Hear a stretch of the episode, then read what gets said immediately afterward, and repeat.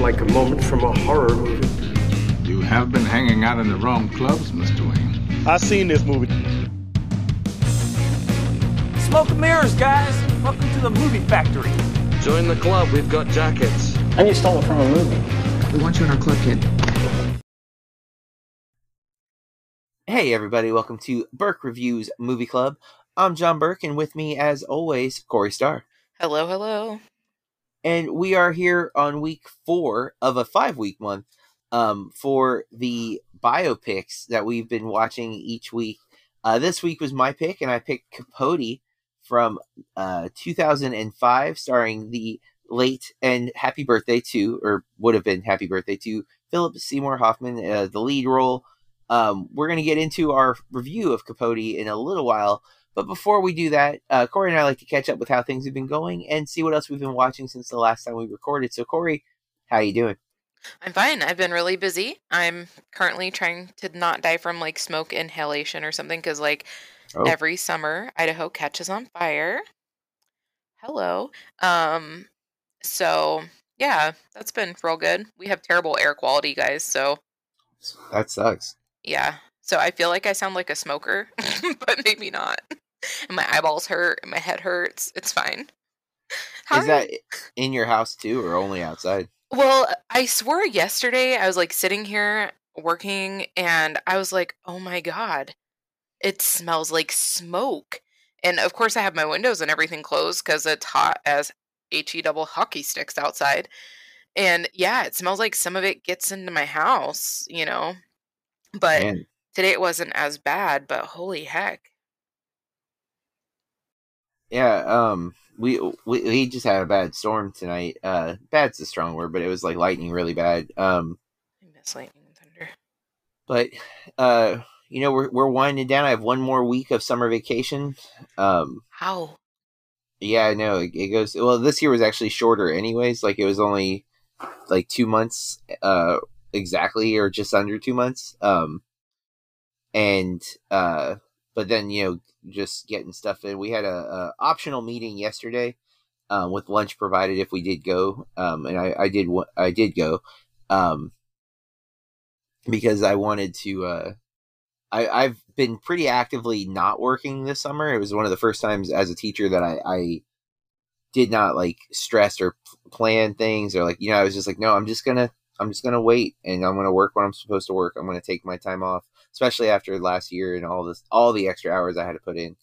Um, found out a cool, cool thing. I guess I've I've proven myself. Uh, I, you know, I work um, nights at uh, a community college, and I've proven myself enough that uh, I I found out. I think last week that my online, because I teach in person normally, but last year everything was online, so it was really cool because my class is actually built to be online, but it's expected that a lot of my students uh, won't have the computer skills necessary. So like having me there to walk them through stuff is helpful. Uh, so that's why there's like a physical component, but mostly I'm not, I'm not actually like lecturing or anything. Everything's it's, it's almost like a, a digital workbook, right? Like they open up the assignment, it walks them through what they have to do. They do it, they submit it to me, and then that's the end of it. Right. Um, so last year was online, and it was super easy. Uh, for me, because I didn't have to like even give up any real time um, outside of emails and stuff, right? Like it was, I didn't have to give up like an hour and a half block of my time twice a week to be in a room where sometimes I would have nobody show up because they felt comfortable just getting the work done, right? Um, but I found out that I found out last week that my classes are going to be back in person because we're transitioning, but it's going to be half the size um, at the community college. We're transitioning back to like normal times, um, but gradually. And uh, so, like, normally my classes can have up to twenty-five people, and I can only have twelve now because of that. And so my class is filled up, like, instantly. I have all of, all, you know, I have no spaces left in either of my two. Uh, I teach, like, an entry level and a, and an advanced level. And um, of Microsoft Office. It's super, super basic computer stuff. So because my class is filled up and there were people who still need my class, Um, I've now been given two online classes as well as my in- two in-person classes. So uh, I was like, it's, it's, it shows that I've done my job well for the, the three years that I've been working at the community college uh, part time. That they didn't even they didn't ask me if I could do. I, I had an email where I was like, "We're just gonna add two online classes." I'm like, "Oh, okay, yeah, cool. I, I'm that's cool." And he's like, "Thanks. I figured you would do it, but that's um like, but thank you." I'm like, "Yeah, feels like I should have been asked, but it's okay. I, I'm okay with this."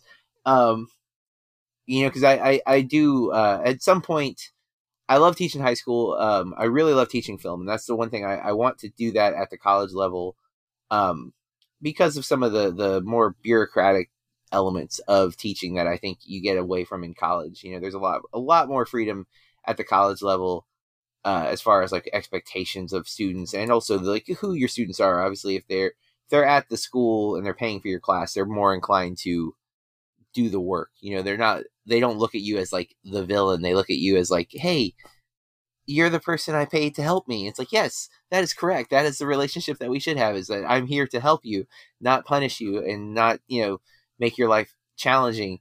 Um, not to say it won't be challenging, but that's not my goal. Like, I'm not looking to make your life harder. And I think people in public schools, like elementary, you have to, you have to convince them that you're not their enemy, because society has made teachers the villain. Like, throughout, like if you look at movies, a lot of times, like especially if it's from the kid's perspective, the teacher's the bad guy. You know, there's a struggle there, um, and that's not my goal uh, with my students. And I, I can convince them, but there, there's always that initial like month or so where they're not like, like, what's your deal? And I'm like, I care about you. They're like, hmm, that's suspect. I'm like, no, no, generally care about you. And they're like, nope, don't buy it. And then a month goes by, and most of them buy it. There's always a couple who never, never fall into the charm of the Birkenfield, but you know, I do what I can.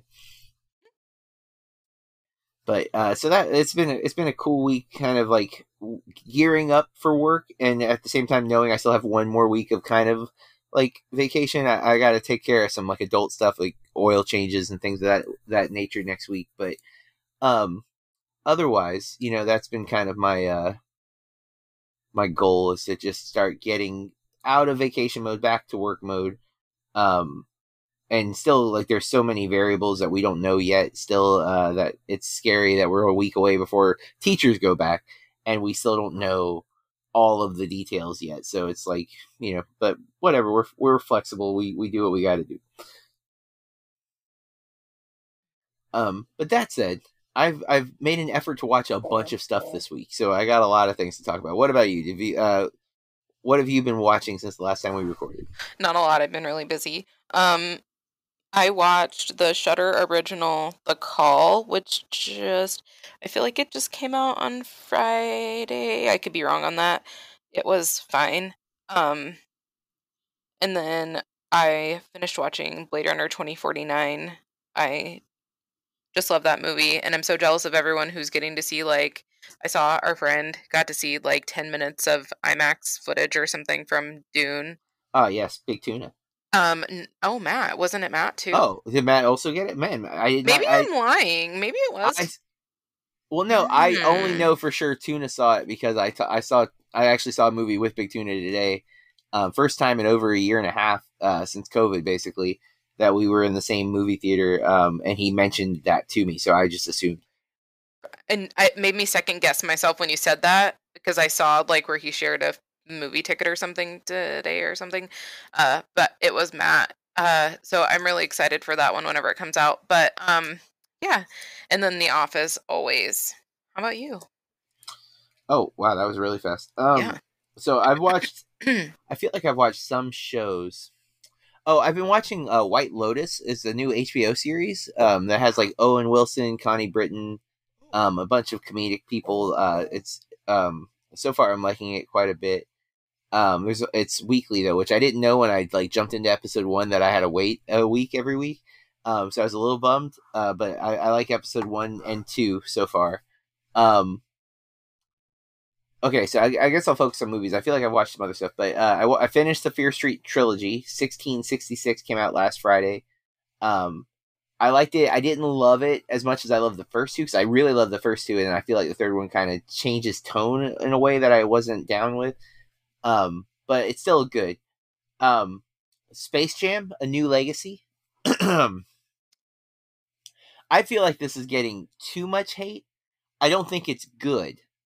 So I'm not like, I'm not a defense, like I'm not like, oh yeah, but um, I think there's some, there's a lot of movie references. Like it's very much Warner Brothers, just like, look at all the things we've made. And you, it makes you wonder who the movie's for, because like some of the movie references, like there's a, a part they, they're, they're having LeBron James and Bugs Bunny have to go and gather the tunes from across the serververse or whatever they call it. And so each server that they go to is like a different Warner Brothers property. And like a Looney Tune will be inserted into it. Like there's a Mad Max Fury Road scene where they ha- Wile E. Coyote and the Roadrunner are part of the the sequence of like them car, and it's like the live action sequence from the movie, and they just like, you know, have superimposed Wile E. into it. And I'm just like, okay, who is that for though? Because this is clearly a kids movie, and they won't know Mad Max Fury Road, or at least they shouldn't. And adults who are watching it are going to be like, yeah, why are you just randomly picking ra- like movies that I like and cramming the Looney Tunes? Like the Looney Tunes are a property. You don't need to cram them into other properties. I already like the Looney Tunes. Like that's why I'm here in the first place. So it's a little bit too much of like, here's everything that we have to offer, and nobody asked you to do that. Like we know who you are, Warner Brothers. Like it, it's it's pretty blah at the at times. Um, nothing feels like completely cohesive or thought out. It's just at the same time, I feel like people are really, really hating it. I'm like, yeah, it, it was fine. Like I had it on the background mostly, and it's got stuff. It's not perfect. I thought the kid that, cause there's like an actor playing LeBron James's son who I thought was really, I thought he did a good job with what he was given to do. Um, and Don Cheadle's having a blast, like just being over the top and zany because he's like the villain, and he doesn't usually get to do like silly. He's usually like very dramatic actor.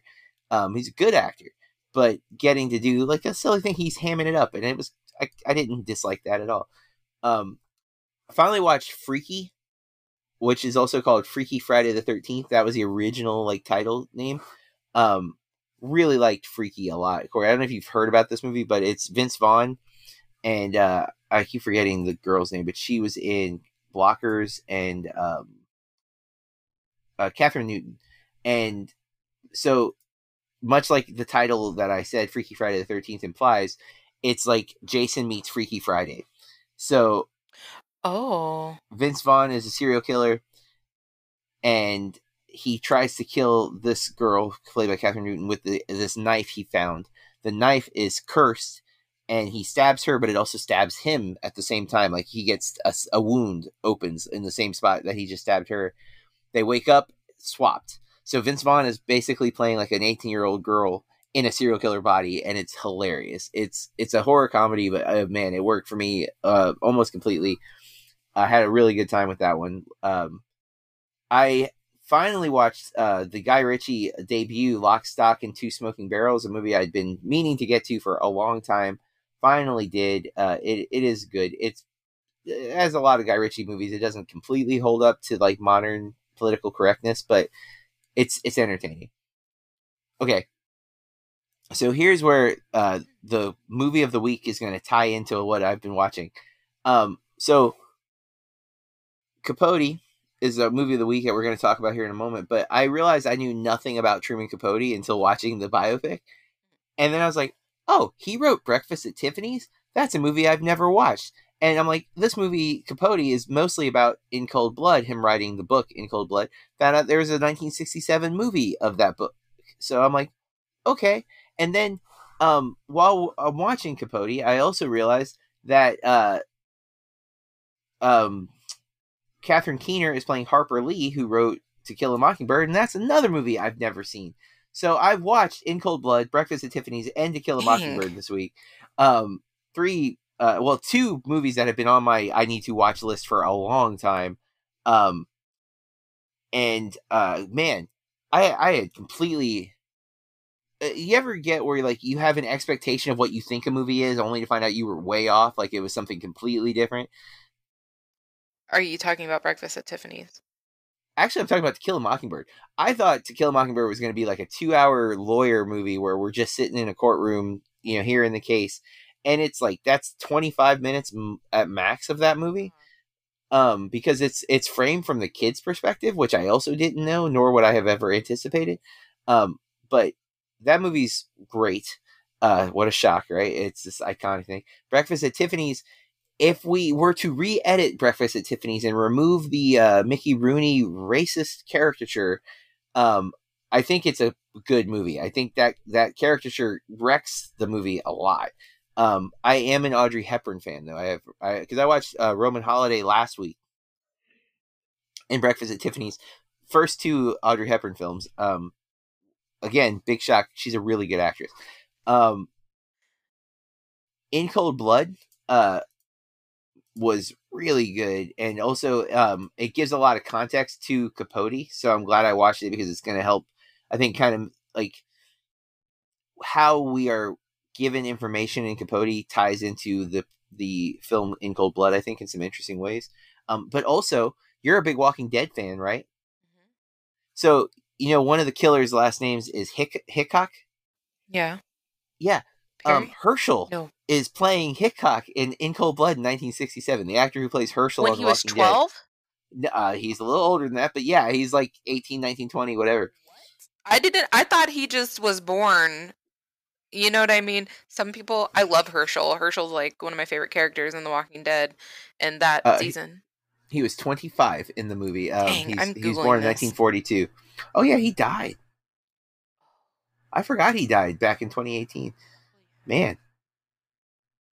Yeah, but I was totally thrown, because I'm like, this guy looks familiar, and I'm like, wait a second, Herschel? What? Like, totally threw me off, um, especially because he's, he's kind of awful, um, in, like, in a good way. Like, he's a like he's a murderer. Like, you're not supposed to, like, like him. Like, I mean, you know. But, um, so then, uh, in this kind of thing, I've so I watched a movie from sixty-seven, sixty-one, sixty-two. I, I'm going to continue. I need to get some uh, another old movie that I've been meaning to watch for a long time. So I finally watched My Dinner with Andre. The movie I've been aware of for a while. I've always kind of pondered, is it possible that it could be good? Because it's, it's literally two people sitting at dinner and talking for two hours. I loved it. I thought it was fantastic. Wallace Shawn is the writer, and uh, I, he did not direct. I can't remember if he directed this. Uh, no, he did not direct this, but um, Wallace Shawn and Andre Gregory, it's basically just them talking. Like, the, supposedly uh, these were actual conversations they'd had, and then like they just wrote it into more of a play style. It's so captivating. The conversation is so interesting and deep, and the stories that they're telling are so compelling. Um, and Wallace Shawn is just a really good face actor. Also, he does say inconceivable in this movie, and I was blown away. Cause, what? Because it's before Princess Bride. Uh, so I was like, wait a second, hold on. Hold the phone. Is he referencing My Dinner with Andre and Princess Bride? I am so unsure now. Um, but yeah, really, uh, really enjoyed it. H B O Max has a bunch of the Criterion films. Yeah. Even though they're not listed as Criterion there. Um, and I don't think that the print quality was definitely grainy, so I don't know if that if I bought the. Uh... Well, you know, I'm kind of mad, Corey. Um, a, one of the you've bought me many Criterion movies for my birthdays and Christmases over the last couple of years. So I don't remember for sure when you bought me this, but you bought me Master Builder, which is a Wallace Shawn, uh, Jonathan Demme directed, Wallace Shawn written movie that is definitely a reference to My Dinner with Andre. I didn't know that when I watched it, but there's a lot of the conversation topics in My Dinner with Andre that become kind of visualized in uh, Master Builder. Master Builder is not a good movie. I don't recommend people watch it. It, it was quite tedious. I watched it and asked for it because Blank Check was doing all the Jonathan Demme movies and I needed to see it. So I found out, though, when I went to watch My Dinner with Andre, that there's a three-pack Criterion that comes with Master Builder, My Dinner with Andre, and another movie that I don't remember, but it's another Wallace Shawn movie. And I'm like, well, that I would have rather got all three, but I didn't know that was a thing. And not, not like, I'm not throwing that at you, but I didn't even know to ask for that, because I would have never made that connection, right? Like, that, why is there a three-pack? So I'm a little bummed, because I could have had my dinner for on, with my dinner with Andre, Criterion, with the movie that I don't care for, but at the same, you know what I'm saying? Like, it feels like I, I like to have them all, and I like My Dinner with Andre, so I really would like the Criterion, but there it is. Um, Okay, so I have three more movies, Corey. That's, I've watched so many movies this week. Uh, I'm going to tie two of them together, but um, we watched together uh, Hard Eight, um, Boogie Nights, Magnolia, and one other Paul Thomas Anderson movie, because we did a whole month of Paul Thomas Anderson um, mm. a while back. I think right when Phantom Thread was coming out or something. We was were both it? really into Phantom Thread. Did you already say Boyhood?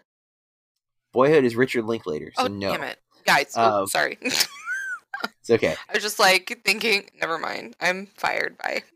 No, no, it's it's completely fine. I can't remember what the the fourth one was. Was Boogie it? Nights, Magnolia, Heart Eight. It had to be four because we it's a month. Um, what had I not seen before that? Because that's it has that's the other catch. It has to be one that we had not seen. Technically, you picked Boogie Nights, Magnolia. Man, I can't think of it because it wasn't. We did not do Phantom Thread, and we did not do There Will Be Blood. Oh, um, was it? Uh, I'm. I feel like I'm gonna sound like an idiot, but oh my god, it was the. Wasn't it that one with? Oh, Inherent Vice. It was. Uh, it was the other Joaquin Phoenix one. Um, I knew it was gonna come to me because I had never seen The Master or Punch-Drunk Love. Those are the only two Paul Thomas Anderson films I Paul Thomas Anderson films I had not seen. I have now seen. Uh, I watched The Master yesterday, and I watched Punch-Drunk Love tonight. It's only ninety minutes, and it's a rom-com um, with Adam Sandler. Um, both movies, I, I was I was kind of into, but also like kind of it's they're they're Paul Thomas Anderson. They're a little a little zany at times, um, like with his presentation. And uh, after I watched both, I did watch a few YouTube videos, and it made me appreciate them even more than I was already kind of into them. But um, The Master is on Netflix right now, and Punch-Drunk Love I actually had uh, purchased a while back and just had not gotten to. But um, I, I another director's filmography can be checked off my list, although he is working on a new film, so I'll have to see that once that comes out. But and continuing with that trend, uh, I went. I mentioned I saw a movie with Big Tuna today. We went and saw M. Night Shyamalan's new film, Old. Um, so it's it's something. Uh, it's so okay. You've seen The Lobster, yeah. So you know how like the dialogue in The Lobster feels weird, like intentionally weird, like like the way they speak is not how people speak kind of thing. You know, they, they're very blunt. They say things uh, too directly, like too without any kind of like sugarcoating or anything. It's just these, that's kind of what's happening in Old too. Like the characters speak in ways that people don't talk. And you're like, why would they say it that way? Like, why would they say that? Like, it's so awkward. Um, like there's a character, and it's also like these these are really good actors. Like the, the cast is nuts, but they're they're like they're giving a weird performance. So it's clearly like the intention of the filmmaker, um, which is not necessarily something you trust with M. Night Shyamalan. Unfortunately, he's been up and down with his career. Um, he's he's had some really high ups, but he's had some really really bad downs. Um, like when he stumbles, he stumbles. Uh, I mean, let's let's reference The Happening and oh god, um, and the that Last movie. Airbender, and the what?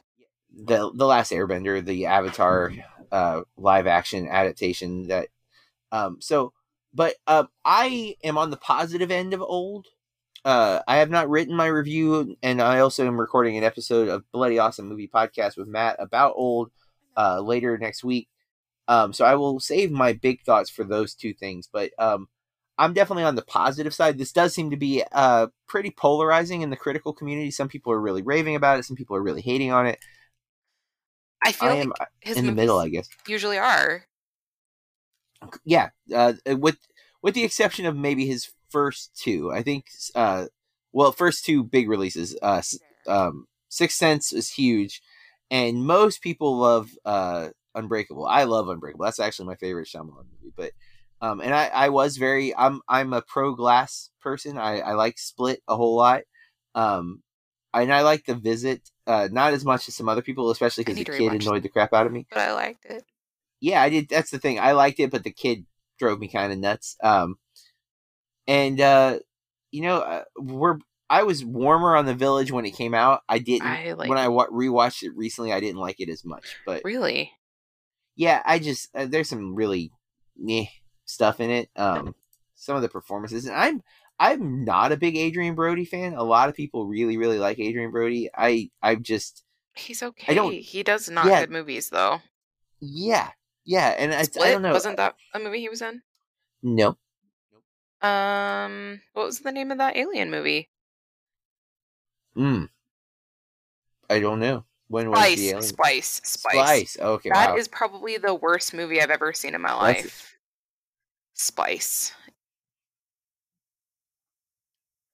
I didn't see it, but yeah, he's also in the uh, third Predator film, I think, The Predators, which has some oh. good stuff in it, but it's a, it's also not good. It's not it's not the the the Predator, which is really bad. That's that movie's an atrocity, but um, Predators is like they're on a the planet with the Predators, and it, it's fine. Um, there's some stuff in it, but anywho, that's what I've been watching uh, since the last we recorded. It was a lot. I, I didn't even realize. Um, To be fair, most of those I had on while doing other stuff.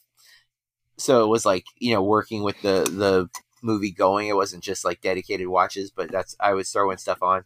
Um, uh, and, but some of it was very, very intentional, and some of it pulled me uh, away. Like I really, really liked watching a lot of the older stuff and checking some of those big um, gaps off my list because, uh, you know, that's always the goal is I always want to kind of, Then the, the the list of films that I should have seen and for some reason haven't, or movies that I've wanted to see and just never really sat through. Um, uh, I mentioned I watched um, In Cold Blood and Breakfast at Tiffany's because of uh, Capote, Truman Capote's attachment to it, and that's uh, we both got The Innocents um, from Criterion, and he's attached to that.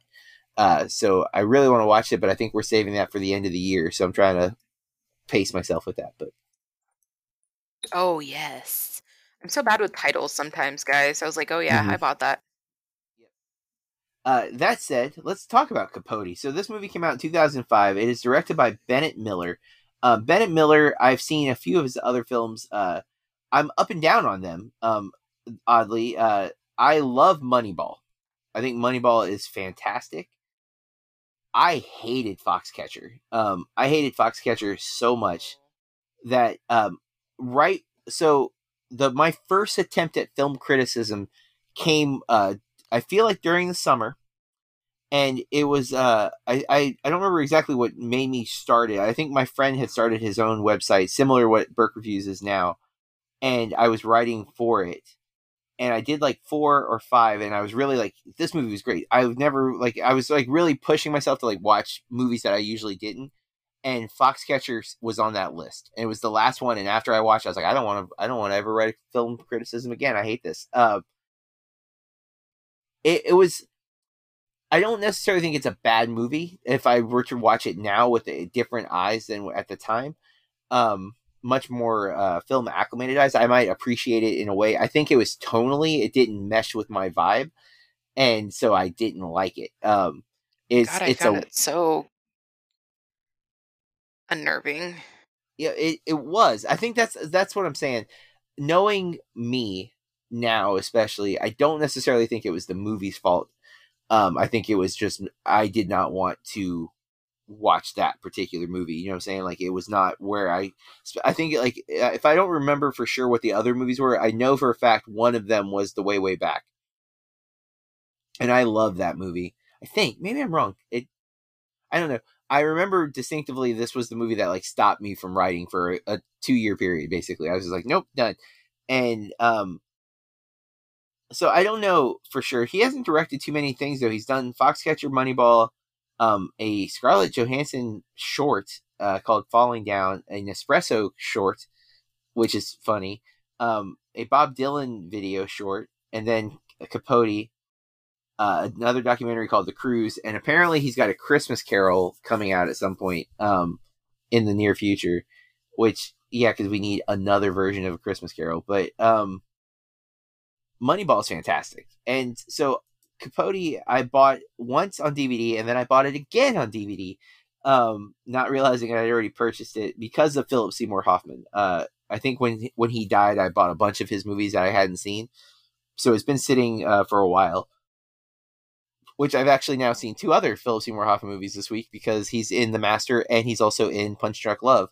Um, yeah, he's so good in The Master. Um, this movie stars uh, Philip Seymour Hoffman, Clifton Collins Junior, who I know best from Boondock Saints, All Saints Day, the second Boondock Saints movie, um, that I am a defender of, which please don't hate me. Um, I, I actually really just liked him in that movie so much. Uh, Catherine Keener, who is always good, um, playing Nell Harper Lee, uh, which I learned that the author of To Kill a Mockingbird was a, was a, a female writer, and I did not know that.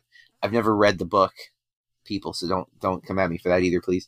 Um, it was funny because I, I sent a message to my group chat, uh, one of my group chats, and I was just like, I'm almost through with uh, To Kill a Mockingbird.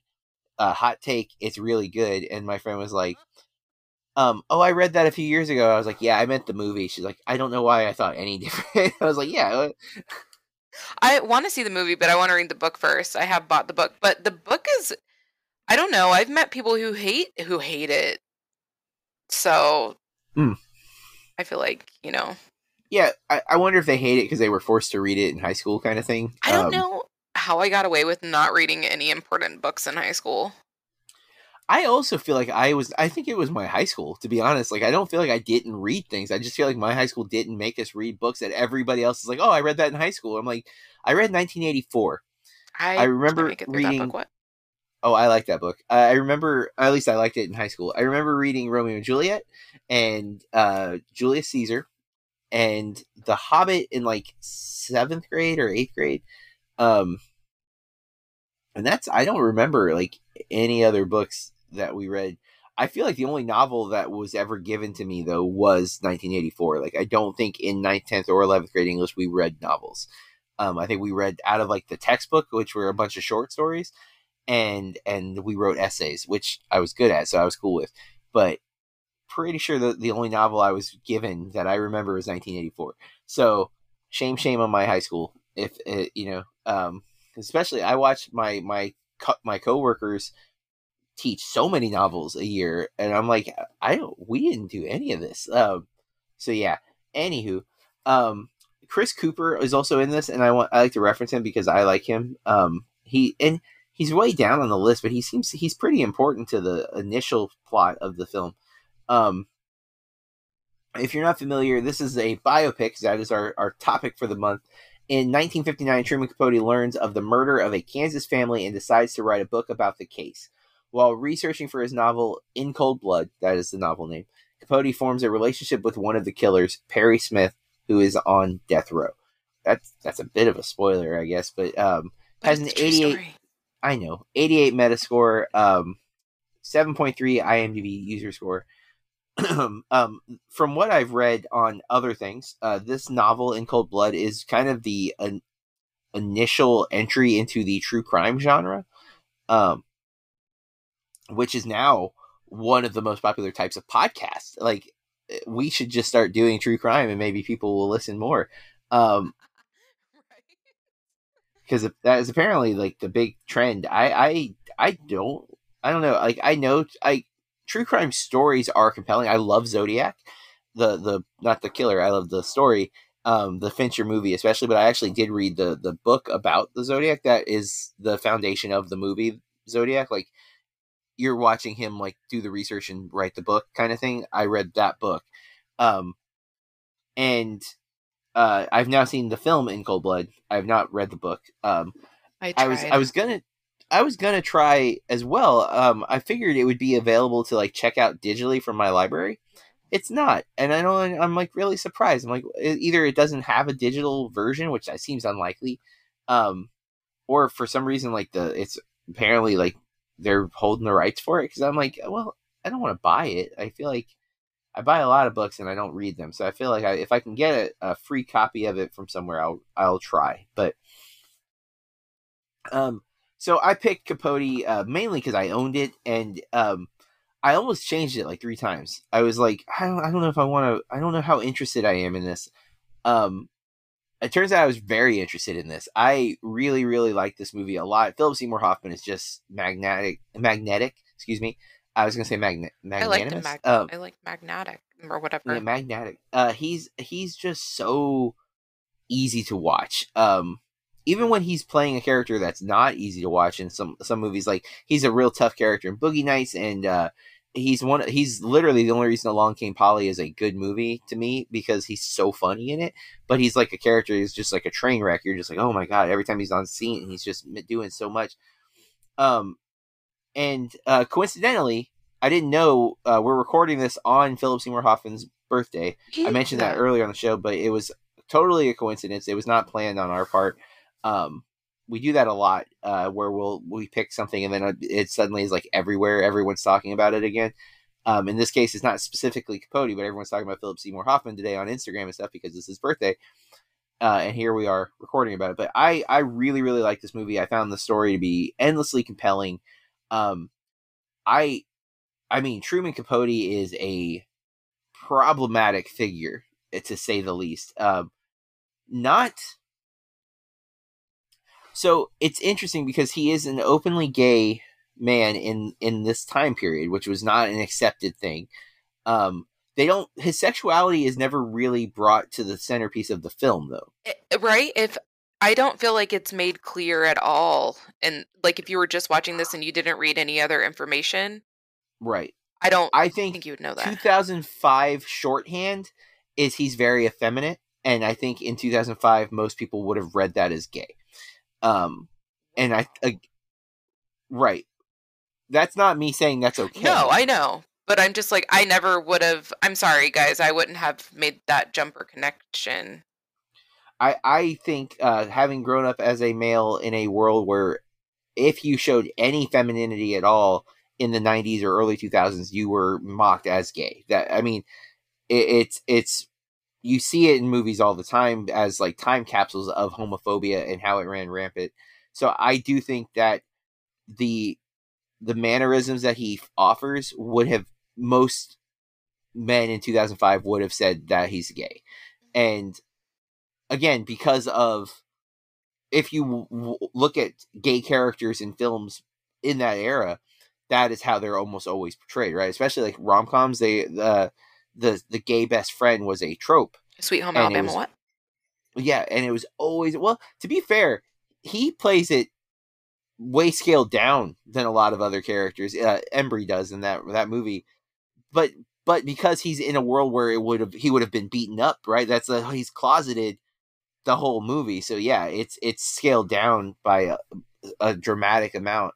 Um, And Capote being open, he's not he's not scaling anything down, right? Like he's very flamboyant. And again, I don't obviously a gay person doesn't have a certain mannerism. We know that, we should have always known that, but it's now I think much more abundantly clear that like there you're not gay and then this happens kind of thing, or like, oh, you were gay, so you must be a you must act like a woman. That's not what that is. But again, if you were to watch nineties or uh, early two thousands T V movies, that's how gay characters were usually presented. So again, this is, as far as I know, being my only real frame of reference is this movie. This must be how Capote acted. Um, but it's still like, considering that he was openly gay at this time, the movie does not draw attention to it. It is not the source of conflict. I think maybe there's a couple of people who are a little put off by him, but they're not, it's never like, this is not a movie about like, civil rights movement type stuff where he's not fighting for like equal rights um, or gay rights. And he's not uh, kept out of any places. He's not kicked out of a restaurant or anything because it's, it's, it's not relevant to the plot at all. What makes him a problematic figure is how he treats people in relation to his art, that they are, They, he doesn't seem to view people as people as much as resources for his art, right? Like as if they were uh, the paint and brushes that he will use to paint his portrait, um, and they are discarded as such when he's no longer in need of them, and that makes him problematic. I feel like that um, was a very good way to put it. It felt good when it was coming to me, so I'm glad. Uh, but yeah, um, Which, but that made him, because he he is an actor, like like Truman Capote. At least again, how this is portrayed in this film. This is my only frame of reference. Obviously, I was not alive when Truman Capote was uh doing writing this book, um, and I think he died in the eighties, if I remember correctly. I think, Oh, yes, I was like two, so I didn't get to meet the guy. Um, but he seemed so genuine and sincere at first, even though there were like little hints of kind of like this um, arrogance about him. Some of the, like when he's first talking to Perry, for example, I was really, uh, I was, I was sold. I was like, wow, this guy is so, he's so compassionate. And then, oh, oh, maybe not. And, um, I just, I found it, uh, well, that's just it. Um, this movie's so compelling because he isn't some like perfect guy. He's not some saccharine figure for us to like worship. This movie's like, he wrote this crazy story that is, he assembles it, he puts it together. It, even though it's a true crime story, he still makes it into not a, you know, historical book. It's a, it's a, it's a novel with true information, or at least he claims to be true information. There's a lot of, there's a lot of uh, criticism about the book and whether or not it's an accurate portrayal of what happened. Ooh. Um, but And again, that's not to say, like, obviously, these people died, this was, you know, convicted, blah, blah, blah. Like, those facts are facts. He took liberties, and yet claims that they're not liberties, um, because, you know, that's, the, you want it to be as juicy as possible, right? Um, so, I, I found it very, very compelling. I've spoke way more than I should have at this point, because we haven't, we're not in spoilers yet, but Corey, uh, I hope you liked it, because I've, I clearly... did. So what were your thoughts? I do I did like it. Um I wish that I had more like outside sources, I guess, to reference, cuz I mean, it is a very small portion of his life, I guess. Um well, I mean, it took him at least four years to write the book, but you know what I mean, in the scheme of a person's life. Right. Um So yeah, biopics can choose to go a lot of different directions. Uh, one of my favorite biopics is the uh, Danny Boyle directed Steve Jobs, mm-hmm. where it basically gives you a snapshot of his personality through three different days of his life that are sc- spaced out over years. And um, their days is even strong because it's like, you know, an event, and it's like shot in quote unquote real time um, for each of those events. And I loved that. It was, it's so non-traditional for a biopic. And then there's biopics where it's like from birth to death, you get every every major event, every, you know, blip on their timeline. And uh this one leans into the Steve Jobs style, where we are just getting this very small window of the guy. And um I don't know, I still feel like we learn a lot, even though that is the case. Yeah. Um I So I've read I I read half of at least half of in True in Cold Blood um a few years ago, and I just knew that it wasn't going to wrap up how I wanted it to, and I couldn't make myself read the rest of it. I should probably give it another try, but um yeah, so I there are some different things in this that I find very interesting, like his relationship with Harper Lee. Um mm-hmm. You know, I've never read that book. I've never seen the movie, you know, To Kill a Mockingbird. I should do both. But I lived in Monroeville for a while, and I think that's really cool, kind of, because they both lived there, but it wasn't really a cool place to live. It was still very, it seemed very, uh, I don't know the right word to use, but anyway, um, definitely like being transported back in time. And not in good ways. Um, but, I mean, I I thought this was very interesting. And he's always interesting to watch. Yeah. I mean, he's just such a good actor. Yes. Or was. It's such a shame. Um, I always... it I like, my sense of time is so terrible. And it's not getting any better. But I didn't realize that... Was it seven years ago now? And that he was only forty-six. And, you know... Well, it was drugs again. Yeah. Uh, drugs rear their ugly head time and time again, taking away the most talented but often troubled individuals. Um, but yeah, uh, I, th- I think it was twenty fifteen, if I'm not mistaken. Oh. Um, I could be wrong, but that's six years still. It's not. It, um, I'm, I definitely could be wrong there. I don't. I'm clicking on his name now on I M D B to see uh, Usually it says it right there. Oh, no, I'm wrong. It's twenty fourteen. Okay. So it's it's seven, uh, seven like you said. Um, and yeah, today, uh, the twenty-third, would it would have been his birthday. Um, yeah, total shame. We lost him way too young. I would have loved to see what else he could do. I've seen a lot of his movies, but I've also, there's so many he's done. So, because he, he takes a lot of small parts in movies, too. Like, he's not always, uh, he's a character actor a lot of times, but man, when he gets the opportunity to lead, he, he nails it. And yeah, it is, it is a shame. Um, I mean, we've watched several of his movies on this podcast, including Synecdoche, New York, um, which uh, I really, really enjoy, and also felt like um, I felt like The Master had like there were the way The Master is presented reminded me of Synecdoche, New York, because there were times where I'm like, wait, is this actually happening or not? Like, I can't tell. Um, which is not P T A style. So that was what was also throwing me off. I'm like, there, it feels like a, like a Charlie Kaufman movie to me. What am I watching?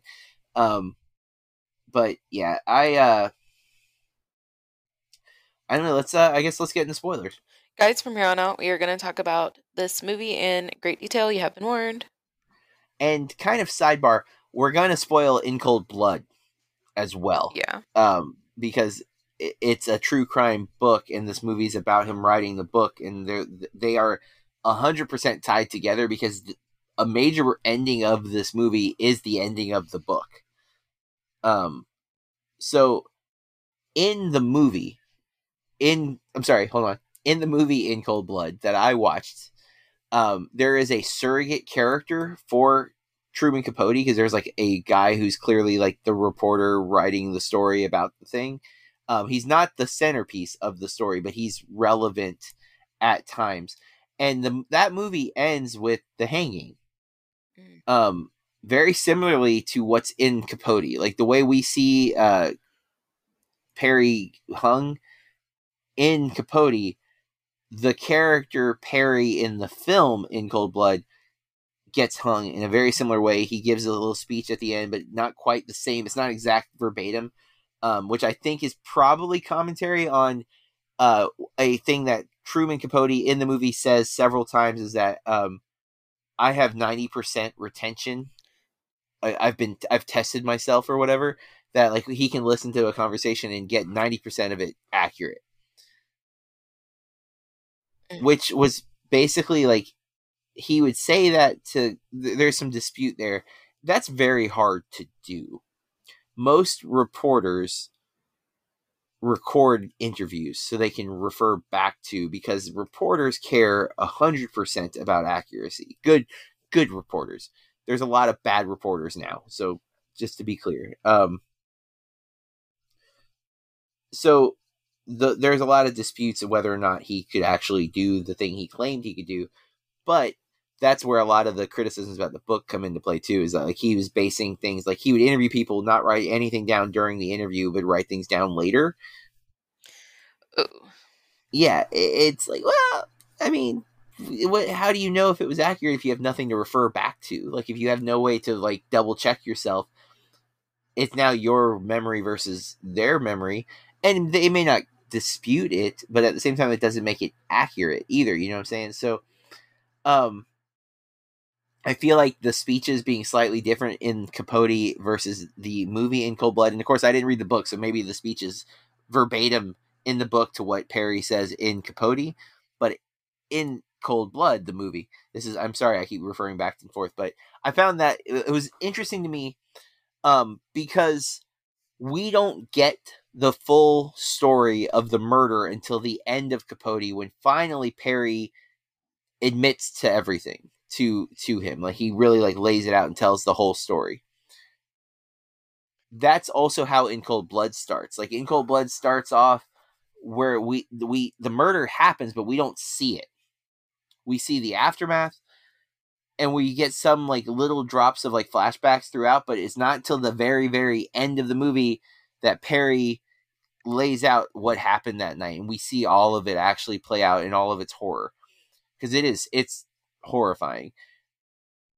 And then we get the hanging sequence. So the, the Capote basically borrows the structure of In Cold Blood, Which makes sense because he adds that at the end. I'm assuming it's at the end of the book because that's when he got the information, right? Like, we get this whole, like, arc of this guy's life, and here's how it all goes wrong kind of thing. Um, I found that whole that whole sequence to be very troubling. The hanging is is brutal. Um, him watching it is even, like, the way he reacts is, I think, how I reacted. I was, like, shocked when it happened. It was so sudden, and, like, it snapped me into, like, oh. Like, we knew it was coming, but... Yeah.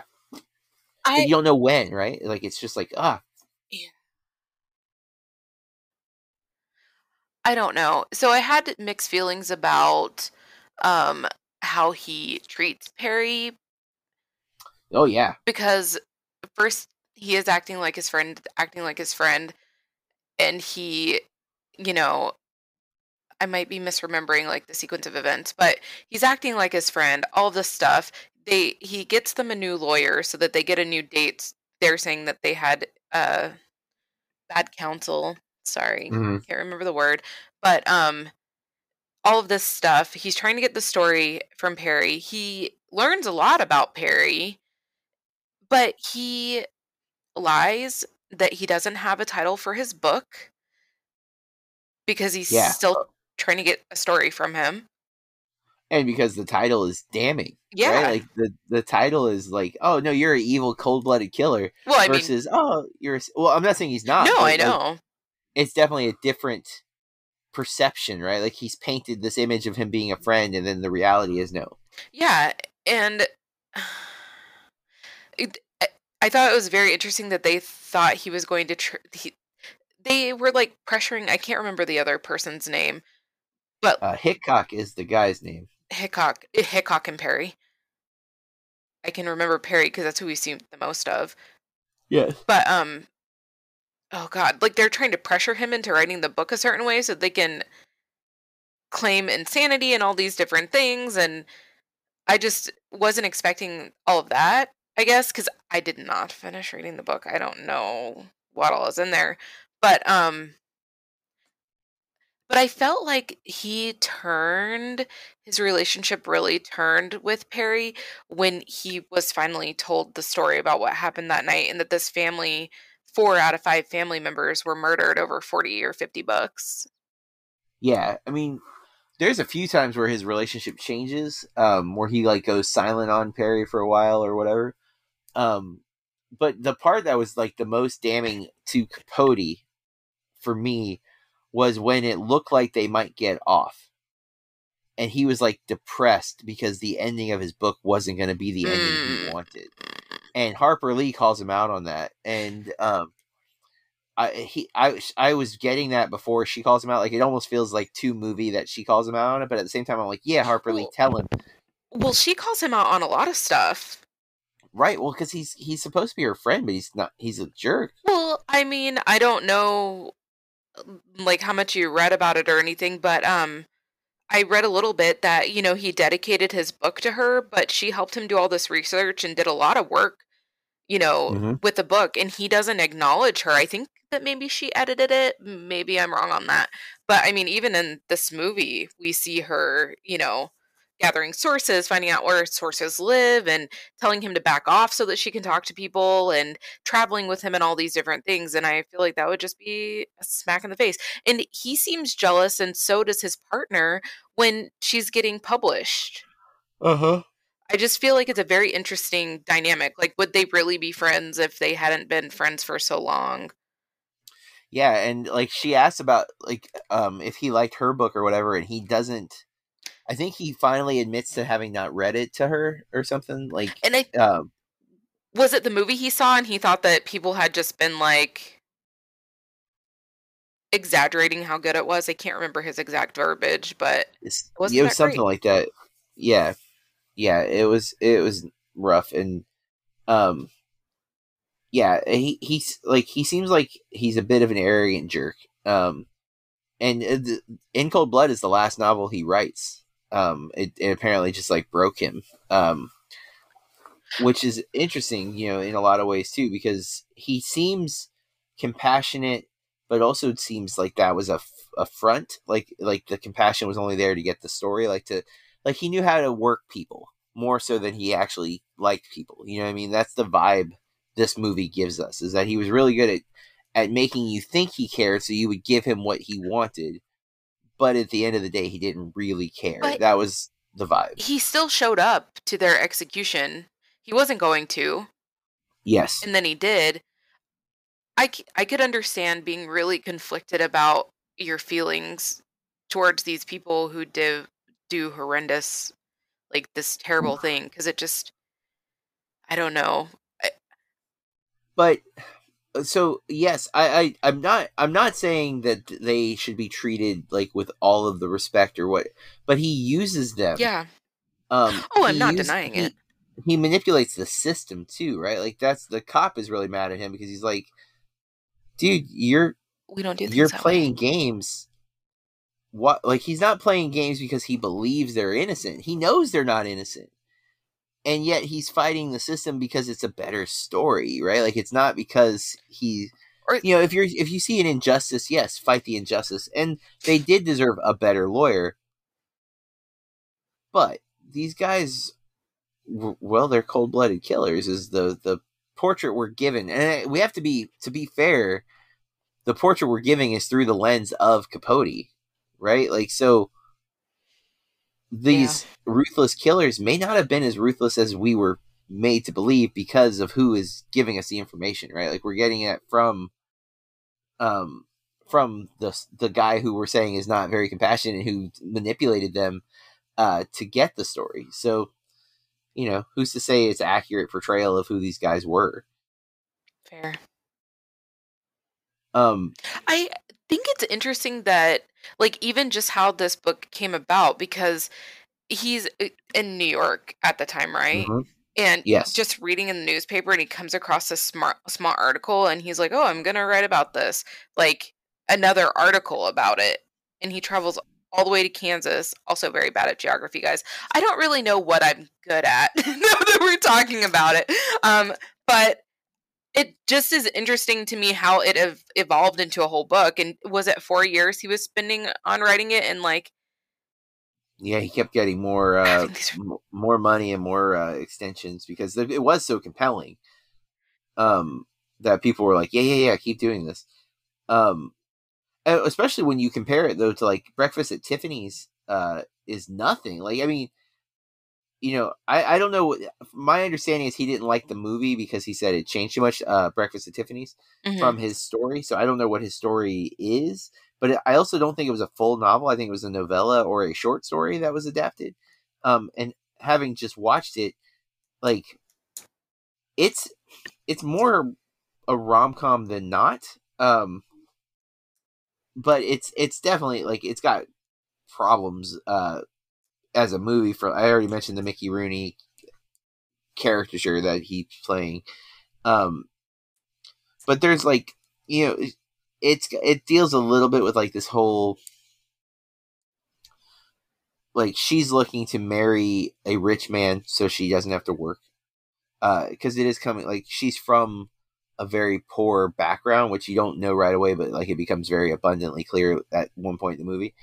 Um, So I, it's just like it's completely different context than what than for to go and write a true crime story. You know, like what compelled him to go from these like kind of slight stories into this very heavy topic. It's I don't feel like the movie really tries to tackle that, and I don't necessarily think it should. But I, I am curious to like what motivated that, like what you said, like that why why this article that prompted him to want to write this. Was it because To Kill a Mockingbird has, you know, like this very political, uh, politically charged crime at the center of it?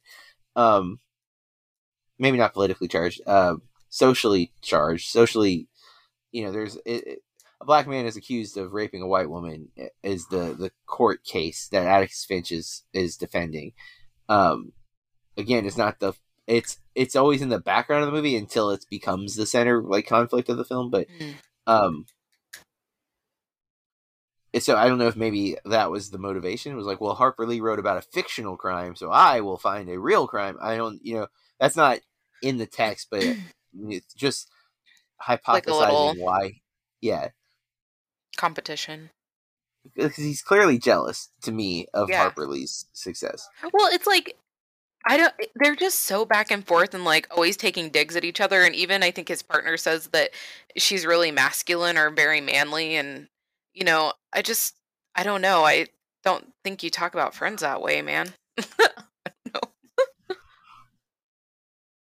Yeah, sometimes uh, the French, it depends on what the foundation of the friendship is. If the foundation of the friendship is competition, you know, that we're both writers and who's going to be successful first.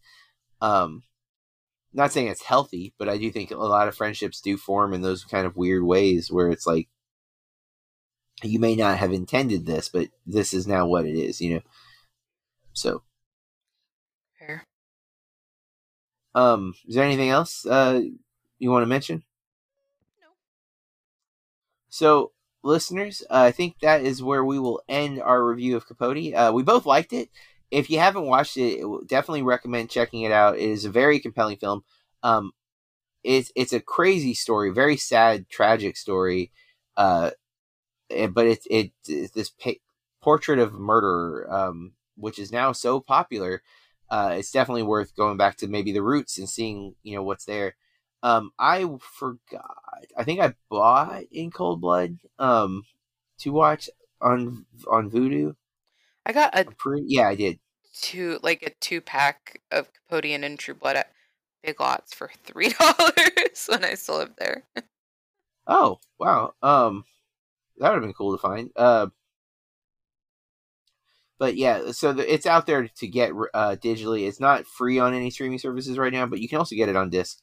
Um, and it's, it's cheap enough to rent. It's a little pricey to buy. It's like, it's pretty pricey to buy, uh, if you, if you don't want to really commit to it, but, um, that's our review. I'm going to give Capote a, um, I think I'm going to say must see. I, I just think it's Philip Seymour Hoffman is just so good. And it is such a compelling true story that it's, I think, worth your time. I'm going to go with Not Quite Golden Pony Boy.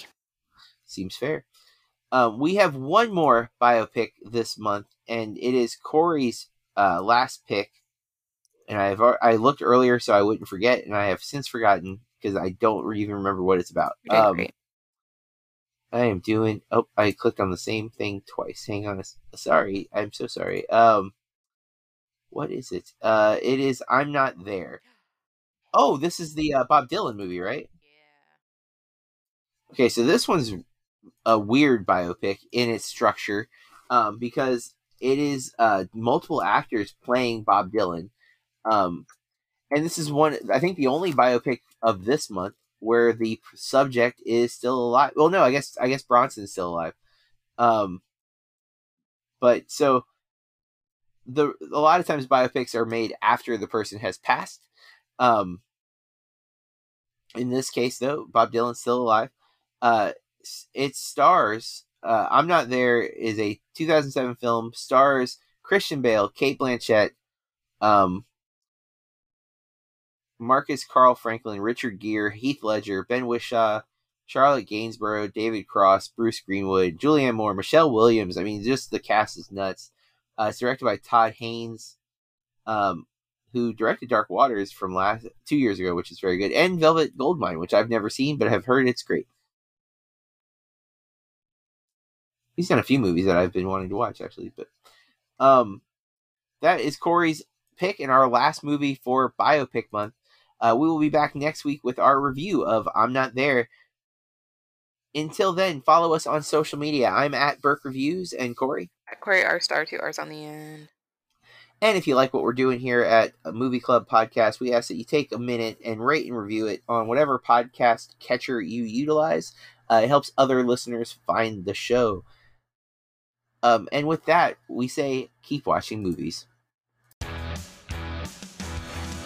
Hey, this is Matt from What I Watched Tonight.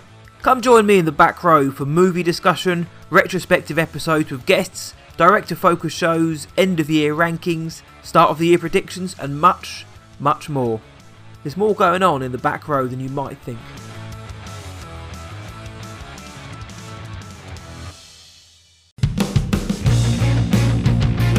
This has been a Burke Reviews podcast, burke reviews dot com.